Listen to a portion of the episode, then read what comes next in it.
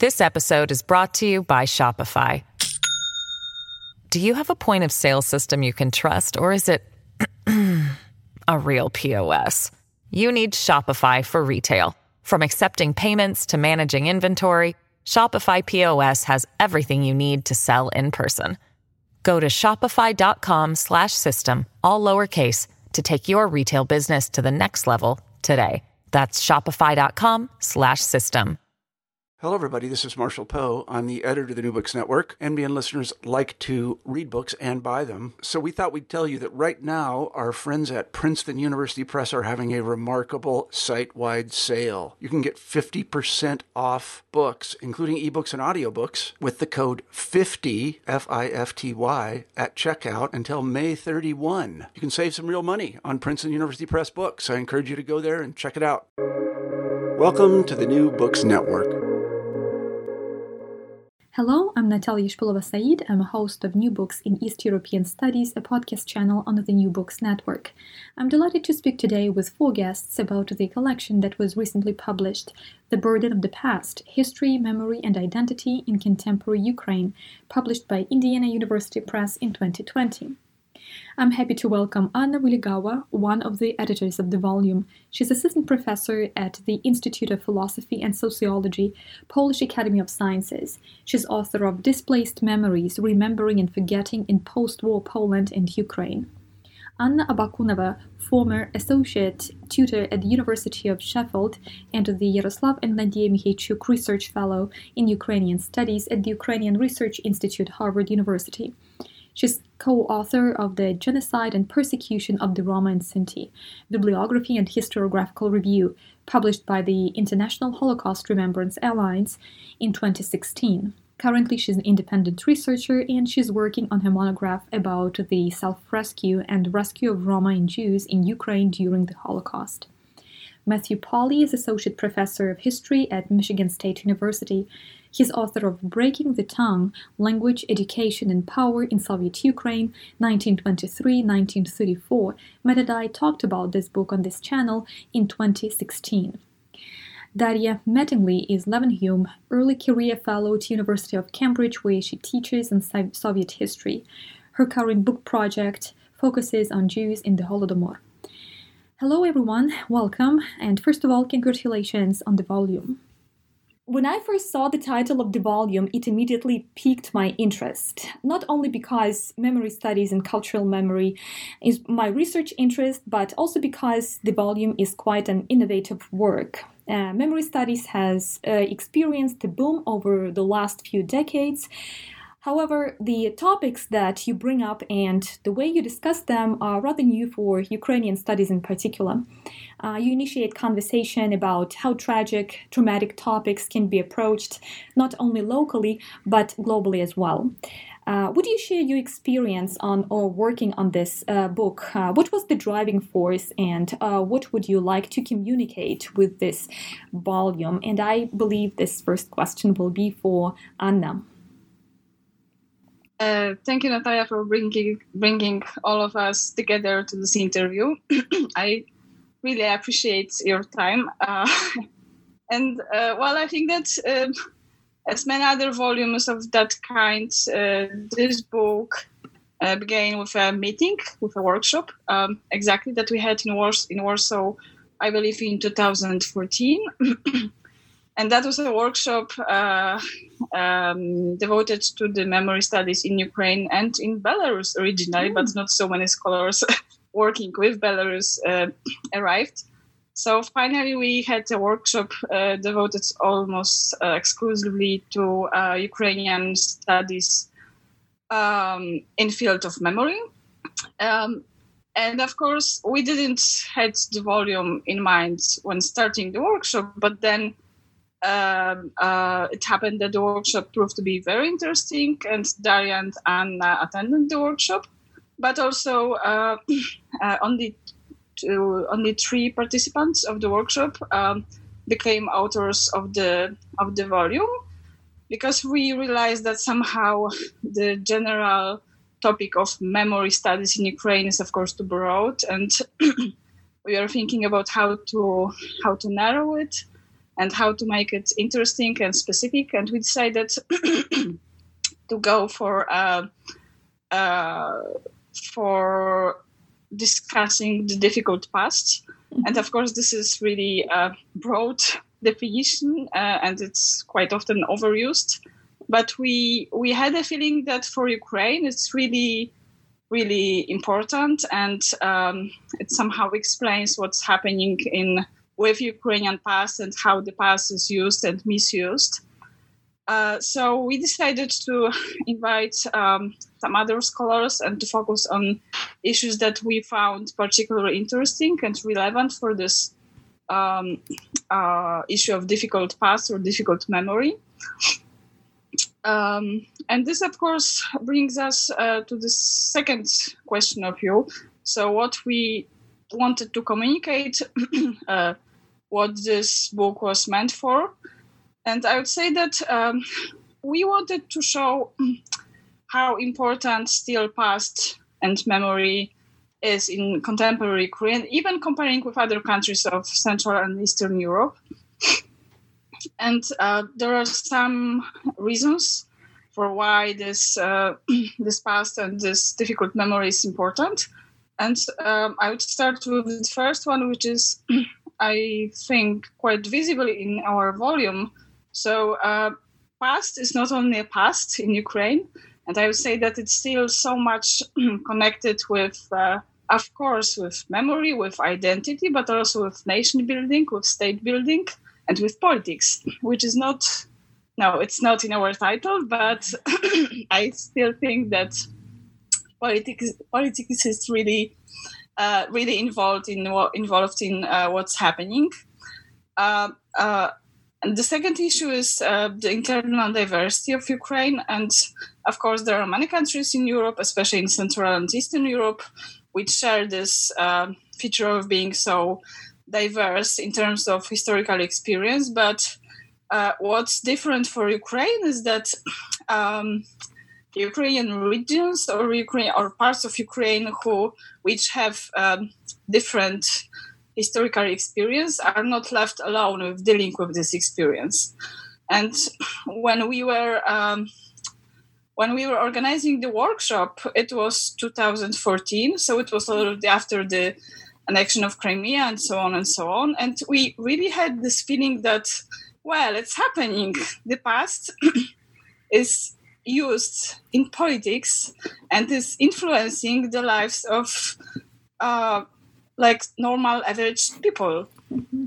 So um, so again, um, all countries, all nations or societies uh, have to take under account um, their neighbors when dealing with their own difficult past. But situation in Ukraine is quite specific because because there is still a war, and and not only. Um, necessity to take under account your neighbor and to deal with uh, with these relationships um, in terms of um, a dialogue, uh, academic life, or so. Mm-hmm. So basically, uh, this is what we had in mind when working with this volume. Mm-hmm. Yeah, thank you, uh, thank you, Anna. Uh, your statement about uh, uh, 2014 as the time period when the pa- past was brought back to the present, and when the past was kind of replayed again, really resonates with me. Um, when I'm thinking back about those events that were studying, taking place in 2014. I feel like some statements from the 19th century in particular were just brought to the 21st century. And um, Anna, uh, Daria, Matt, uh, did you participate in the workshop that uh, Anna just mentioned? I yes, I, I have participated, and I think only me did it uh, among uh, mm-hmm. all of us. Ah, Daria. Did as well. Yes, yes. Yeah routine. Yeah, I, I remember that uh, there were actually many people uh, who were listening to our presentations, and uh, a lot of Poles uh, who didn't know Ukrainian or Russian, but workshop was in English and Polish, and mm-hmm. many Polish people could participate, and uh, they were very active. Uh, I, I still remember this workshop because uh, for that year it was the best one in my life. and before i also didn't have so large audience different um, international um, experience with uh, different scholars and also uh, i think that was only the second workshop where i had to submit my paper in advance mm. so i had a chance to work on my paper later as well and to develop it mm-hmm. so mm-hmm. actually i'm very grateful um, for this to anna and malgorzata mm-hmm. uh, and daria yeah, I um, second to everything Anna just said. And indeed, um, the discussions were very engaging during the workshop. So, um, as a presenter myself, I received a lot of valuable uh, feedback. And met the scholars who whose books I read, and it was just an incredible event. And I wasn't surprised when Anna reached out uh, to the participants suggesting putting a volume together mm-hmm. because so many things were discussed, and uh, there were participants from Belarus mm-hmm. who were discussing activism, and indeed some of them are activists uh, who are taking part in the protests as we speak. So mm-hmm. that uh, it was a seminal event indeed. Mm-hmm. Mm-hmm. Uh, and Matt, you didn't participate. I did not. I did not participate. Clearly, I wish I had. it sounds wonderfully engaging. Uh, I mean, obviously, those are the best conferences where papers are circulated beforehand and yes, there's an engaged definitely. audience. But um, no, I was invited. Uh, I responded to a call for papers for um, for the volume, and I added an essay. I think that sort of rounds out the history. I think that that uh, the editors have done a remarkable job mm-hmm. in um, in providing a really quite even treatment of different moments in Ukraine's quite troubled and contested past. Yeah, and quite different perspectives. Yeah. Mm-hmm. Mm-hmm. Uh, so, if, if I if I may add something, I just thought that uh, quite important idea that we had somewhere behind with Malgorzata when working on the volume was that we wanted to have it both internationally recognizable with i mean with scholars who are already known uh, in the field but also we we wanted to give the floor to scholars who are really well known in ukraine and in poland but usually write in polish or in, in ukrainian and they're not so much um, known abroad and i i think we we did it mm-hmm. Um, so in in the introduction part that you Anna co-authored with uh, Malgorzata Blavatsky Greiper, uh, you refer to Oksana Shevel, who claims that Ukraine still has a chance to develop uh, regimes of uh, memory. That is, in short, a society with pluralistic visions of the past that do not compete and do not fight with each other. Uh, could you please elaborate on this statement a little bit? Yes, basically, uh, well, we we found this uh, this notion or this this definition of uh, memory regimes um, mm, really useful for our volume. And basically, basically, Oksana Shevel um, distinguishes three types of memory regimes, which is homogeneous one, which does not happen so often, um, which means that everybody shares the same historical experience and also there are no problems with evaluation of the past and no problems with different opinion of the past. So, well, this is rather kind of uh, theoretic, theoretical type. Uh, the second one is fractured, and then there is the pillarized. And uh, pillarized seems to be most wanted one because it means that well we have different historical experiences and uh, but no, but people do not need to share these experiences and this uh, this uh, evaluation of the past and opinions of the past to live peacefully in one society. And this is what uh, what the author, what Oksana Shevel uh, somehow wishes to everybody successful um, to, to, each successful democratic, democratic society. But then uh, there remains this uh, fractured memory regime which means that uh, that uh, there are different historical communities of experience and it's it causes problems for the society. Uh, and I would say that uh, her uh, statement that in Ukraine, in general, elites are fractured, which means that they fight with each other because they do not share the same vision of the past and they want their own vision of the past to become, uh, well, the one which is the ruling one. Um, but at the same time, uh, the society is much more similar uh, to the uh, pillarized memory regime, uh, which means that for everyday life, for average people, the past is important, but not important enough to divide them and to make them fight. Mm-hmm. And uh, well, I would say that from the volume, it's quite obvious that in most cases it is, as she states, and also from my own fieldwork, it comes out that yes, the past is dividing, and it might be difficult even within the families, uh, within the um, local communities, within the regions, but um, until it's not used by the elites, people can live with these difficult historical experiences and belonging to this difficult, uh, to this different um, uh, memory uh, communities. Uh, and the problem is when the elites decide to mobilize, to mobilize um, every average people and uh, people who normally do not have problems with the past. So I would say that uh, as long as the political elites belong to this um, fractured uh, memory regime, it is a potential danger also to be also because they can be these elites they can be used by external powers um, uh, and it might it might cause problems mm-hmm. for the entire society Mm-hmm.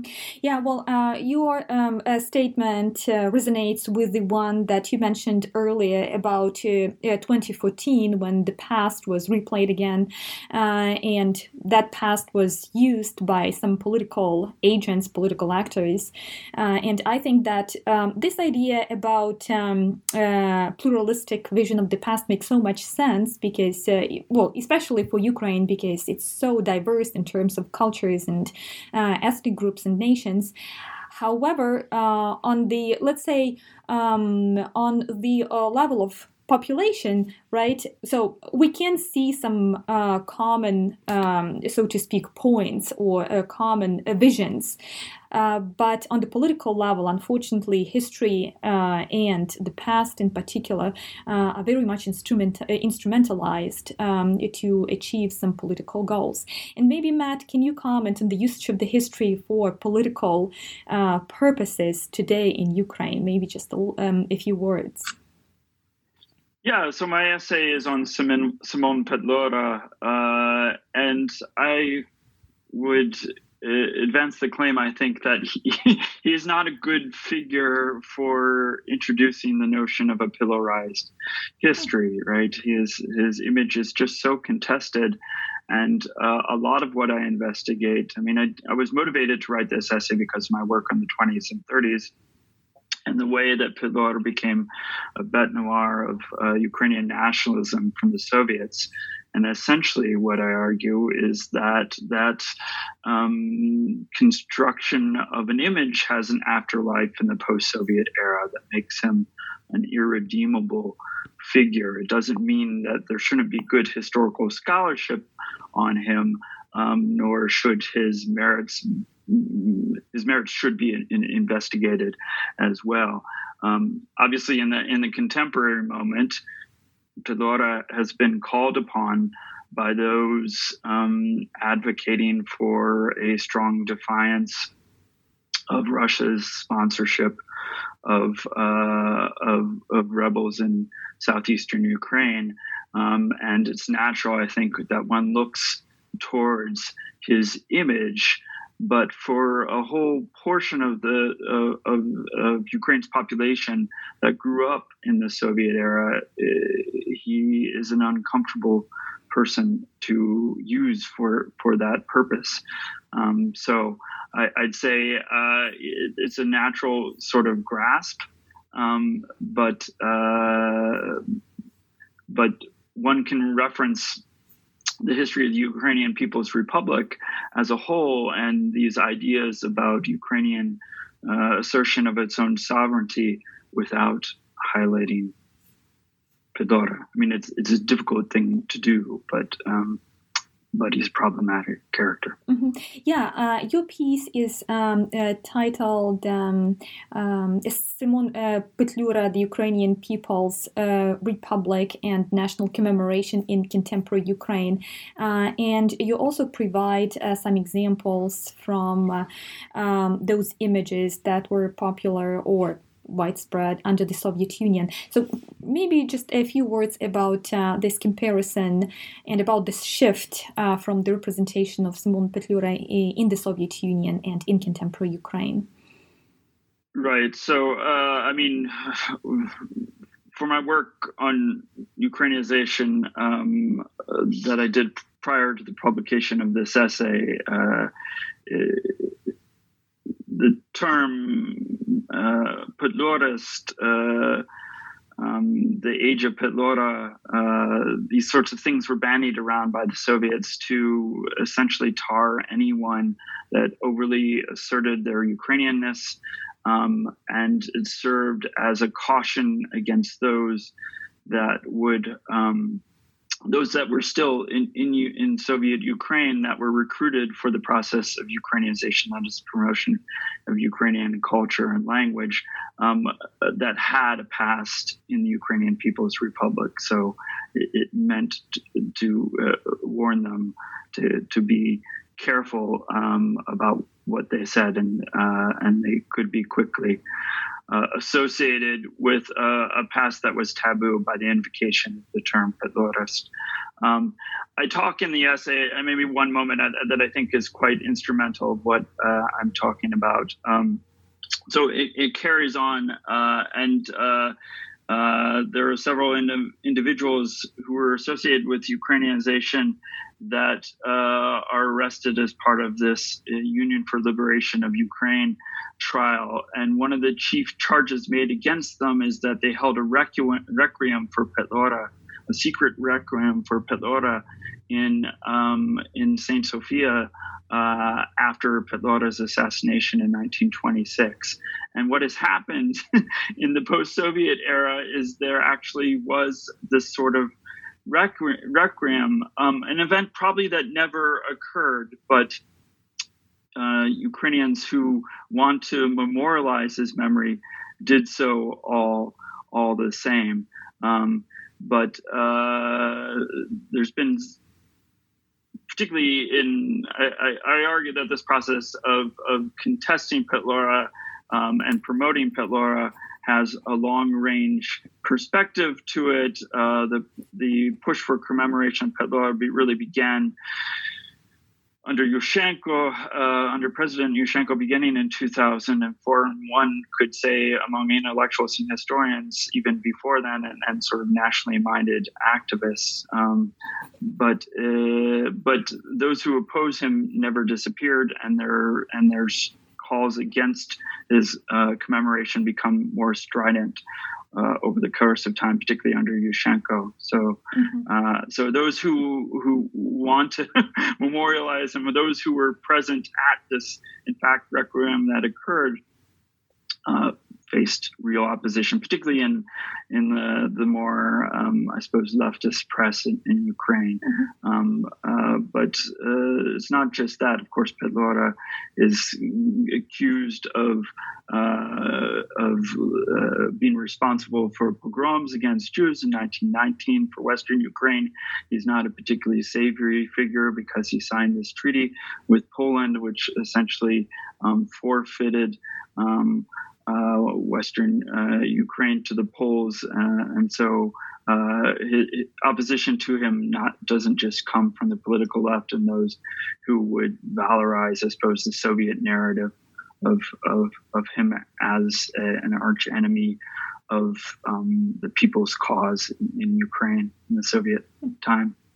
Uh, and for uh, memory studies, one of these basic fundamental uh, issues uh, is what's the difference between uh, history and memory. So, what's the difference between history and memory for you as a historian? This episode is brought to you by Shopify. Do you have a point of sale system you can trust, or is it a real POS? You need Shopify for retail. From accepting payments to managing inventory, Shopify POS has everything you need to sell in person. Go to shopify.com/system all lowercase to take your retail business to the next level today. That's shopify.com/system. Uh, I mean, history. Uh, to me, we we simply need to know w- what happened, uh, and so there absolutely great works of scholarship on Petlura's role, for example, um, uh, in uh, in issuing calls uh, to Ukrainian soldiers and the like not to engage in pogroms and condemnation of these sorts of things. And then there's been new calls for a more rigorous study of the the context of his assassination in Paris. All that stuff, I think, is the good work of historians. Memory, for me, uh, is, I suppose, a way in which history can be made operational. And um, if you forgive the term, it may not be this way, but I think it is, at least in the case that I'm talking about, can be weaponized um, for a particular particular cause. Um, and then memory, I, I, make this distinction between functional memory and storage memory in my essay.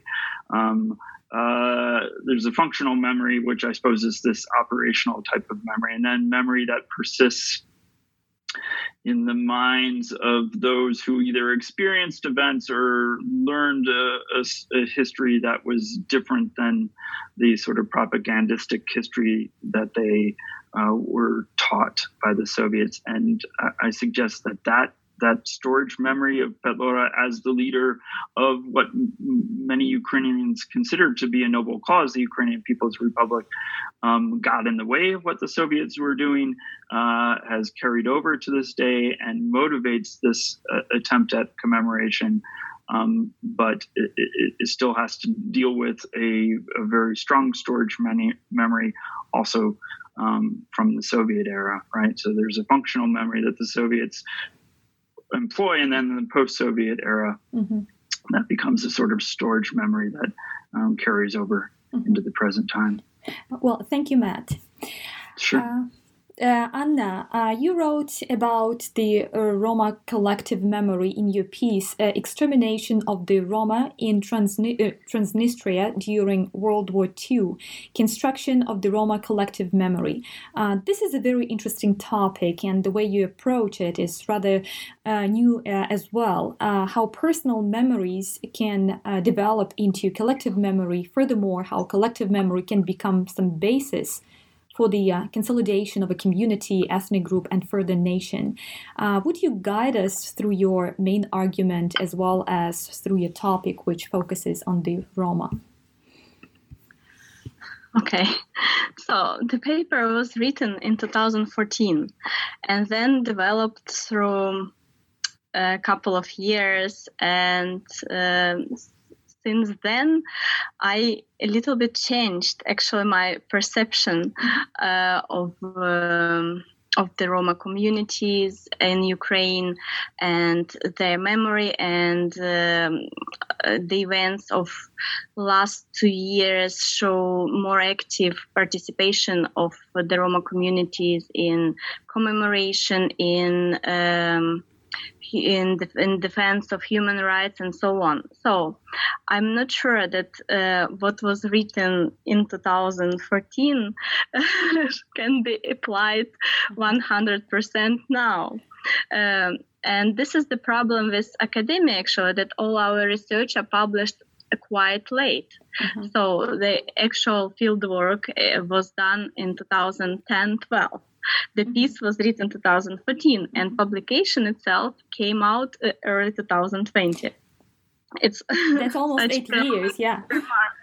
Yeah. So uh, then, uh, in the article in that chapter, I um, analyzed the Roma uh, memory, individual and collective, through uh, three uh, different dimensions. It's like everyday life dimensions, uh, social political dimension, and historical. And um, what I uh, try to show is that uh, first, um, not it's not easy to research Roma communities at all because they are quite close and they don't want, in most cases, and don't allow non-Roma to enter their community. Mm-hmm. And even some Roma who are not from communities uh, still have different uh, difficulties um, to research other Roma communities because they're different. Uh, second is that uh, even with all those complications, I managed to uh, take um, some interviews with uh, the Roma, and I see that uh, traces of memory are still. Um, their memory still sorry their memory still contain traces of memory of, of, those events because they were too traumatic and too tragic. And in this sense then um, roma are not uh, different from uh, jews for example who survived the same deportations of transnistria and the annihilation or from ukrainians who uh, survived uh, holodomor. Uh, and uh, also it's not also it's on the other hand roma don't want to tell the same experience uh, as jews want mm-hmm. And another thing that, of course, political events very much influence uh, the Roma uh, way uh, to to tell their stories and to participate, so-called participation in um, common life with others. Uh, what I mean participation in common life with others, it means that uh, uh, Roma more and more uh, go to um, different events uh, on commemoration. They participate and create different NGOs, which uh, not only um, fight for their rights, but also try to promote historical uh, past uh, for future learning and try to uh, collect or engage uh, Roma scholars uh, first of all, scholars of Roma origin to learn their past and to transmit uh, uh, Roma perception of history to. Um, to the world, let's say, to uh, others, uh, researchers, not Roma researchers and research communities. In this sense, uh, what I have written in my uh, chapter in 2014, it's quite changed now because we can see um, a couple of very important Roma researchers of the Holocaust uh, and the Roma deportations in Transnistria, like Adrian Furtună, who is Roma, who has Roma origin, uh, or um, Ioanida Costache, who researched music uh, in uh, Roma music in Romania and also deportations of Roma in Transnistria, and Ion Duminica from Moldova, who is a uh, Roma origin and who is an Academy of Science uh, of Moldova. So um, it happened like obviously not immediately but uh, through process. But uh, in comparison with uh, 2014 now we have completely different situation.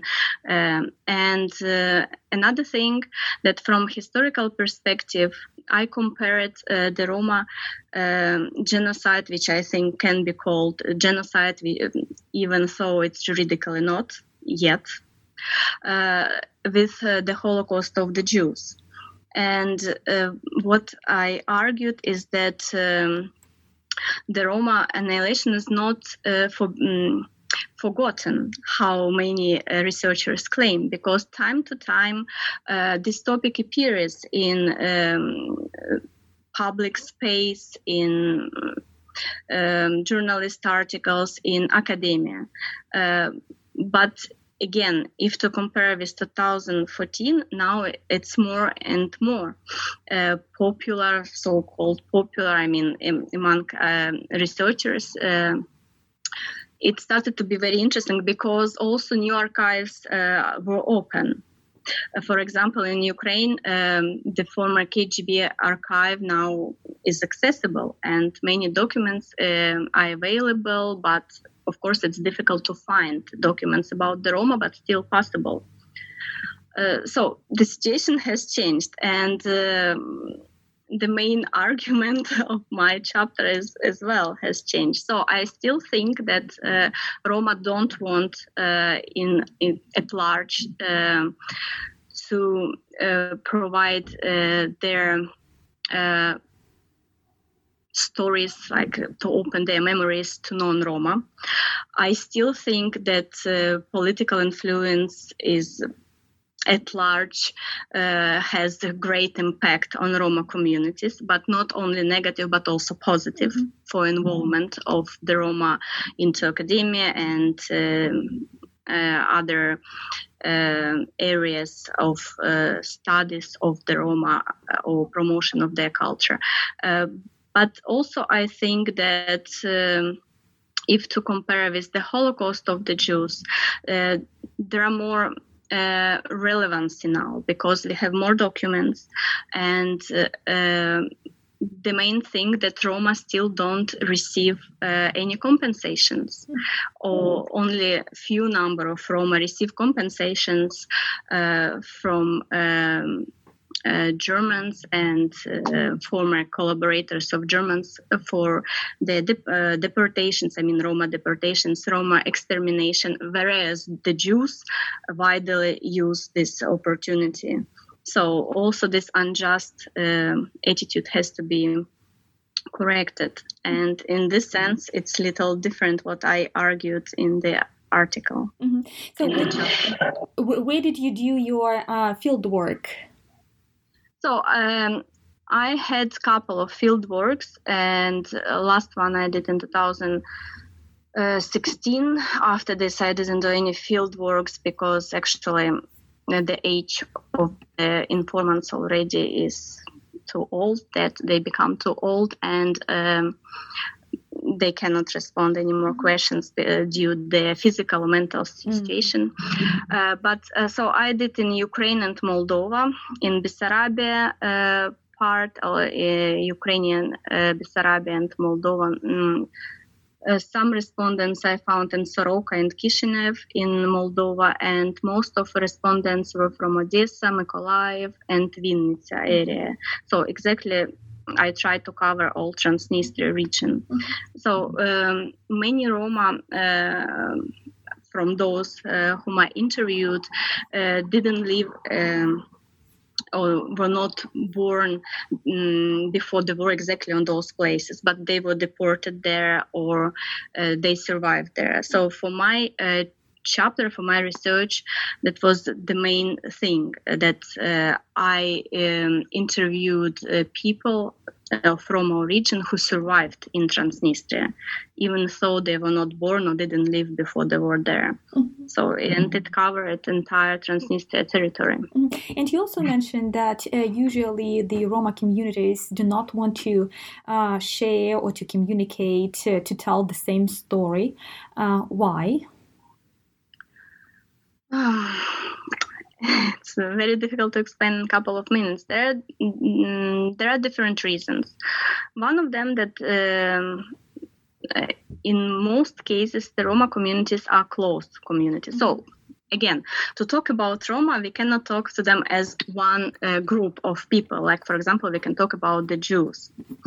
Uh, the Roma are uh, divided into groups, subgroups, and uh, um, and even further to very little communities. For example, in Ismail, which is Odessa Oblast, I found three Roma communities which were hostile to each other, mm-hmm. and uh, each of them tried to uh, talk about the Second World War. I mean, representatives of each of them tried to talk about the Second World War in different manners to show, for example, that uh, their uh, survival was more difficult than others communities mm-hmm. so uh, we see here this competition of victims mm-hmm. so why they don't want uh, to uh, talk to researchers first of all the attitude to gadzo non-roma is not positive attitude because they don't know roma culture romanes and um, they are not ours mm-hmm. for, for Roma. Yeah,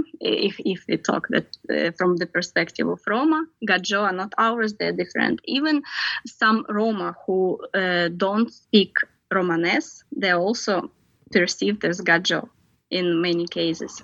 I talked to some researchers, for example, um, whom I mentioned, Ion Duminica, and he told me that he doesn't speak Romanes well, and some Roma communities don't tell him all stories. And another thing is that they don't trust researchers because uh, they don't know what to expect from them. So somebody arrives, asks questions, mm. and then mm. what? So uh, I noticed in my interviews that uh, Roma uh, always, in all cases, tried to um, hint that they want something. Uh-huh as a replacement for their um, stories. It can be not not always uh, some material things or money, or it can be just um, sharing of some personal stories with them after the interview, or they can uh, tell they could tell some something what they cannot tell during the interview.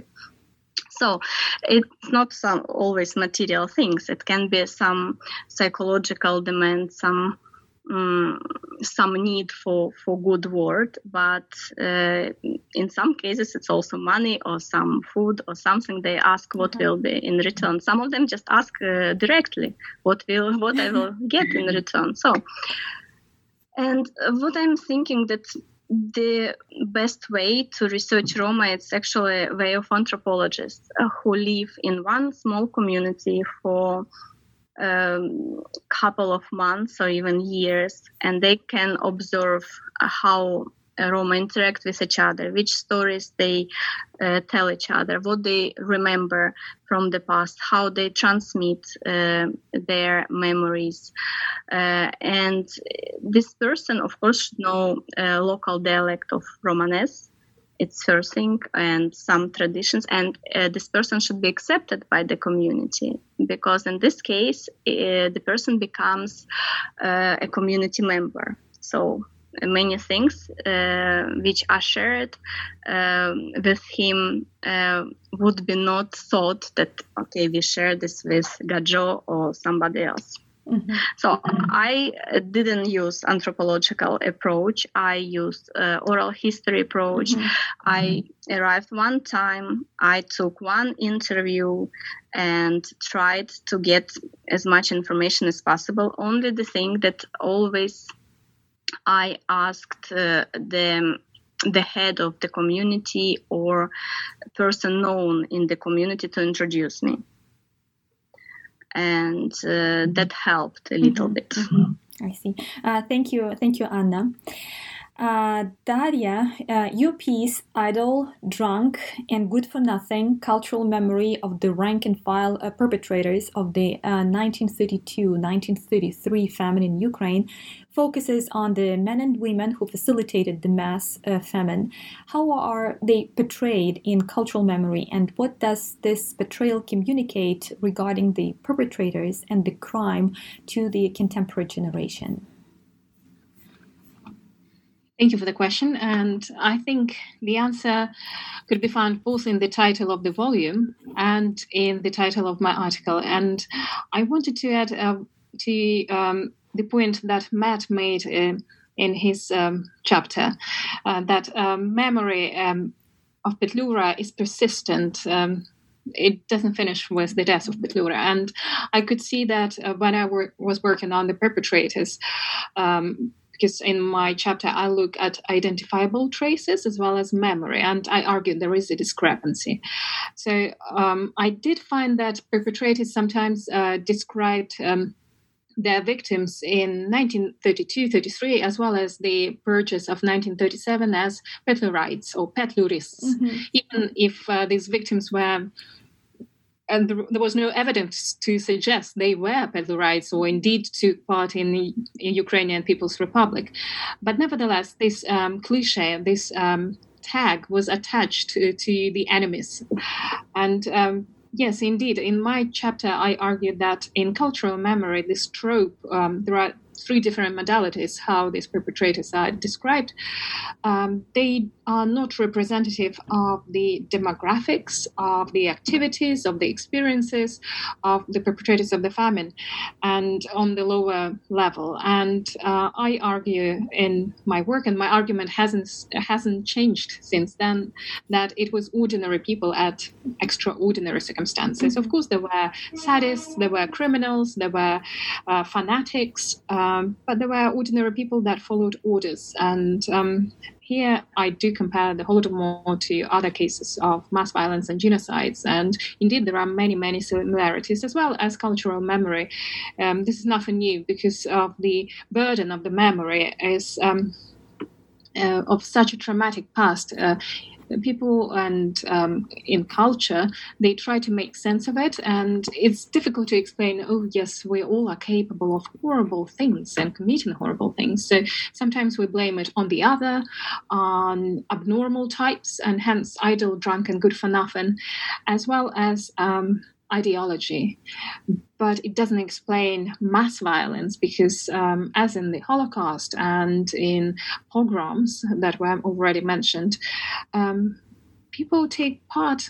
Many people do take part, otherwise, there wouldn't be mass cases of mass violence, and they do take part for different a myriad of. Um, uh, reasons and motivations. And yes, uh, so I argue that um, description of perpetrators usually is reduced to either fanatics, and this is Soviet culture, um, Soviet literature. Um, museums and historiography.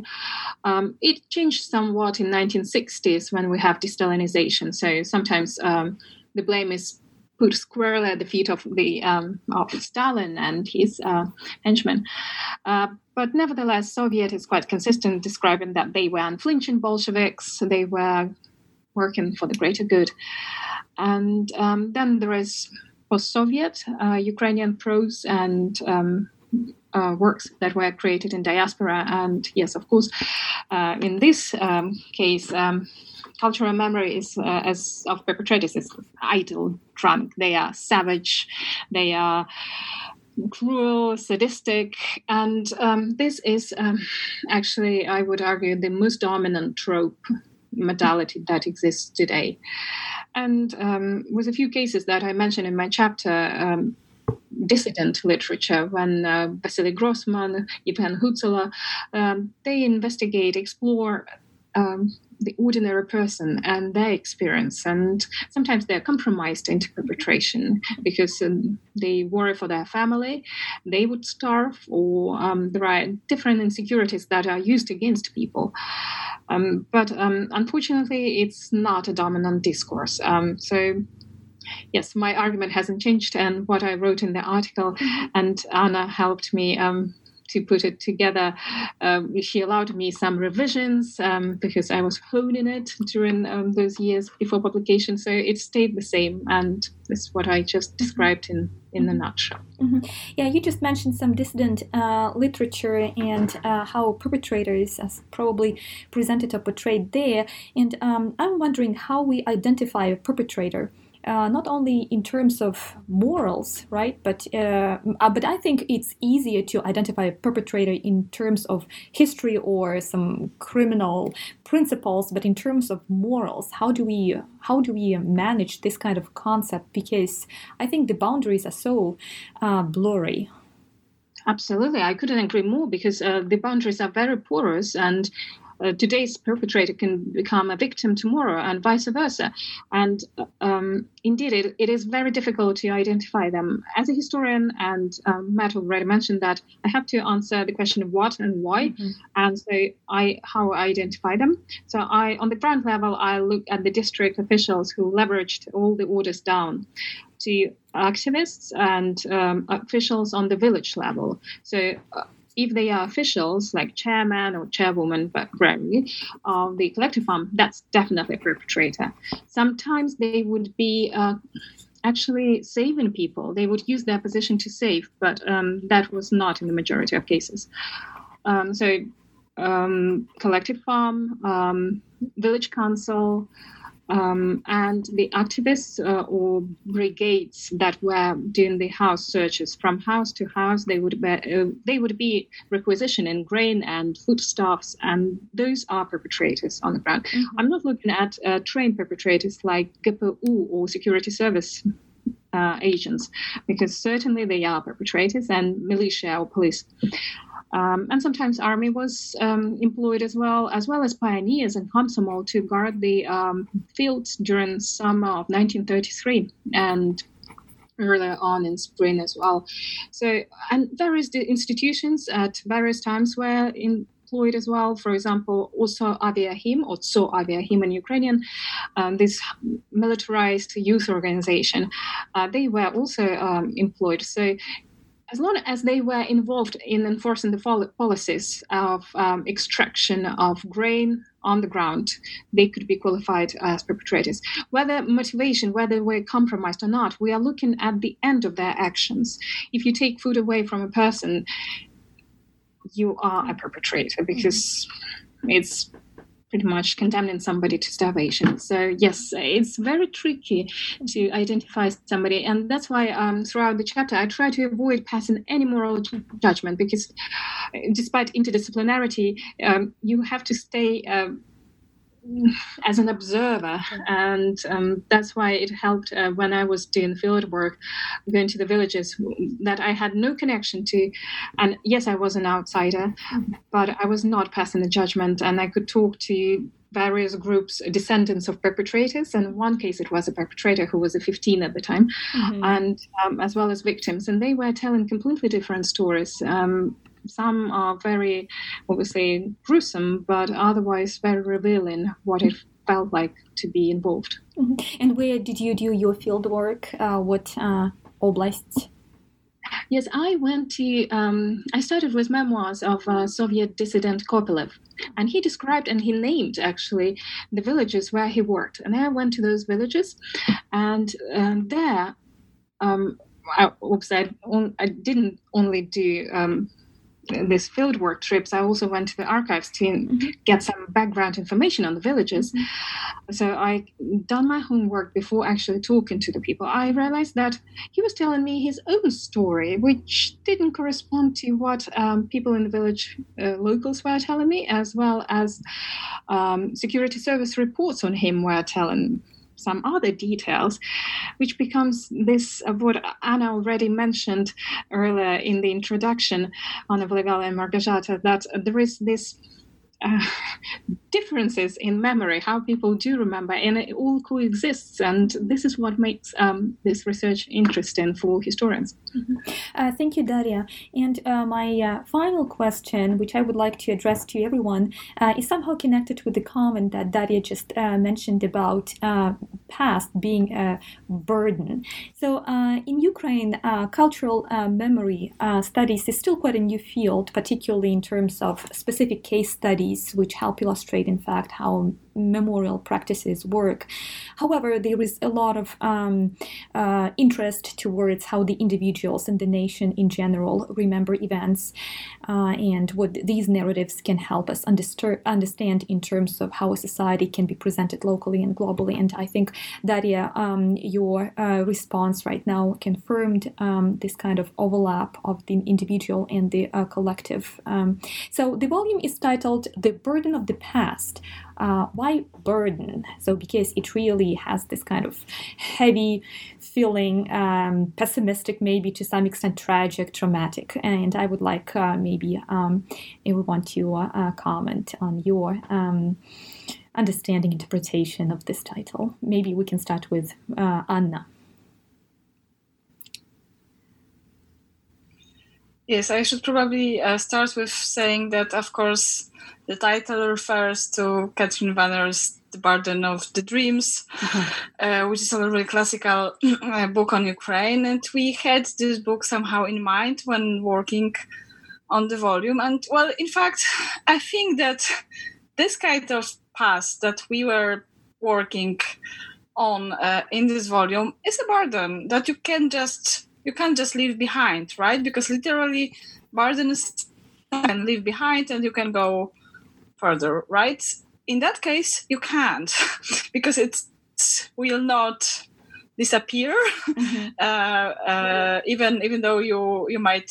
Um, uh, pretend that it's not existing. It will exist and it will. Uh, so of course, it would be much easier for Ukrainian people not to have, uh, well, uh, all these issues of love, and of course, first and foremost, all these difficulties in uh, uh, judging the past with Russia, right? So this all remains a burden that should be um, well worked with, uh, worked through, and it can be not achieved in ways other than discussing, uh, dialoguing, I, I we didn't we didn't want to sound pessimistic mm-hmm. when when um, um, planning the title. Mm-hmm. Uh, I still well I still uh, believe that there are great chances to solve maybe not all and not right now, but just solve uh, most of these difficult issues and then then then they uh, stop being a burden and then mm-hmm. and they might, well, constitute a good basis, good ground for they need to be looked after and uh, and solved. And this is why burden. mm-hmm, mm-hmm. So maybe we should change the way we think about a burden. It's not something yeah. pessimistic, but it's something that we have to work with. Mm-hmm. Uh, thank you, Anna. Matt. Um, uh, I would agree with that sentiment that you just raised. That certainly was a thought that was shaping my thinking as I was thinking about how to respond to you. I mean, I, I would view burden uh, as not necessarily a burden on the individual memory, although it certainly can shape that memory. But burden really speaks to this notion of collective memory and um, and myth making in the present, right? As as as a one individual or group of individuals aspires to cast a different story into the public square, there there is uh, another memory that competes and pulls it back. Mm-hmm. So I, I, suppose I would think of burden as as this sort of weight. I um I end the essay, however, with this firm assertion that in my case uh, in the discussion of Petlura, one need not be forever tied to the Soviet historiography of this person, mm-hmm. right? But you have to acknowledge that it exists mm-hmm. and that it has an influence and that the memory of Petlura has a dynamic existence um, in the present that uh, has, I suppose, one foot in the Soviet interpretation uh, of his place in Ukrainian history, um, but uh, has has a life beyond that interpretation mm-hmm. as well. Yes, uh, very true. So uh, this stage of uh, recognizing, acknowledging, and accepting uh, of what happened in the past and how we can deal with it in the present is, I, I, I think, is very important. Uh, thank you, Matt. Uh, Anna. For me. Um when I worked on my chapter and um, first time I saw the title of the book, uh, "The Burden of the Past," I immediately referred this um, in my mind to the fate of people, mm-hmm. individuals who told me their stories. Uh, the Roma who survived and whole life had this burden to think what have happened, why it had happened, uh, how to tell about it in the community and to their own children and then grandchildren and how to deal with it. And this is real psychological burden individual burden for uh, those people. Um, so it's what I was thinking mm-hmm. immediately. Mm-hmm. So, uh, in other words, uh, there is this overlap of the individual and the collective as well, and uh, there are different ways. Yeah, exactly, exactly. Mm-hmm. Thank you, Anna. Uh, Daria. Um, I would add only that. Um, well, I already mentioned about the burden uh, mm-hmm. being uh, speaking to my chapter in particular, and this is why I think it is import- important um, to have uh, such volumes, such collections mm-hmm. of uh, discussions of the burden, diff- different cases of um, traumatic past in mm-hmm. uh, Ukrainian history, um, to make sense of the past and to understand why it happened, uh, what happened, and why it happened. Mm-hmm. And this is the way forward, so that um, such traumatic memories would not be uh, instrumentalized and uh, used in the politics as much as they are today. Mm-hmm. yes, thank you so much, Daria.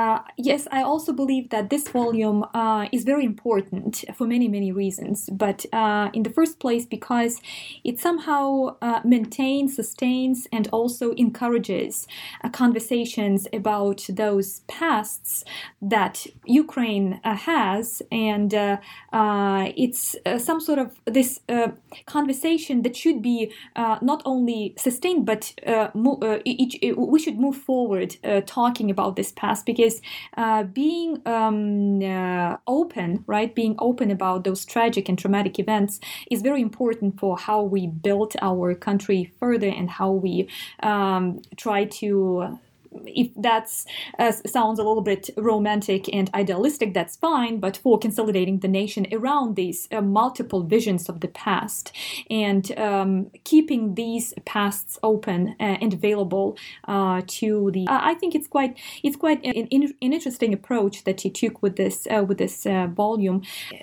pointing out um, different um, facts and putting them together into this. Um, narrative. Well, uh, I would like to thank uh, everyone. Thank you, Anna, Daria, Matt, Anna. Uh, thank you so much for your time today. And um, uh, of course, congratulations on this uh, important uh, volume. And thank you for your research. Thank you. Thank you, thank you very much, Natalia. Thank you, Natalia. Uh, today, I spoke with the contributors of The Burden of the Past History, Memory, and Identity in Contemporary Ukraine, published by Indiana University Press in 2020. Thank you for listening to New Books in East European Studies, a podcast channel on the New Books Network.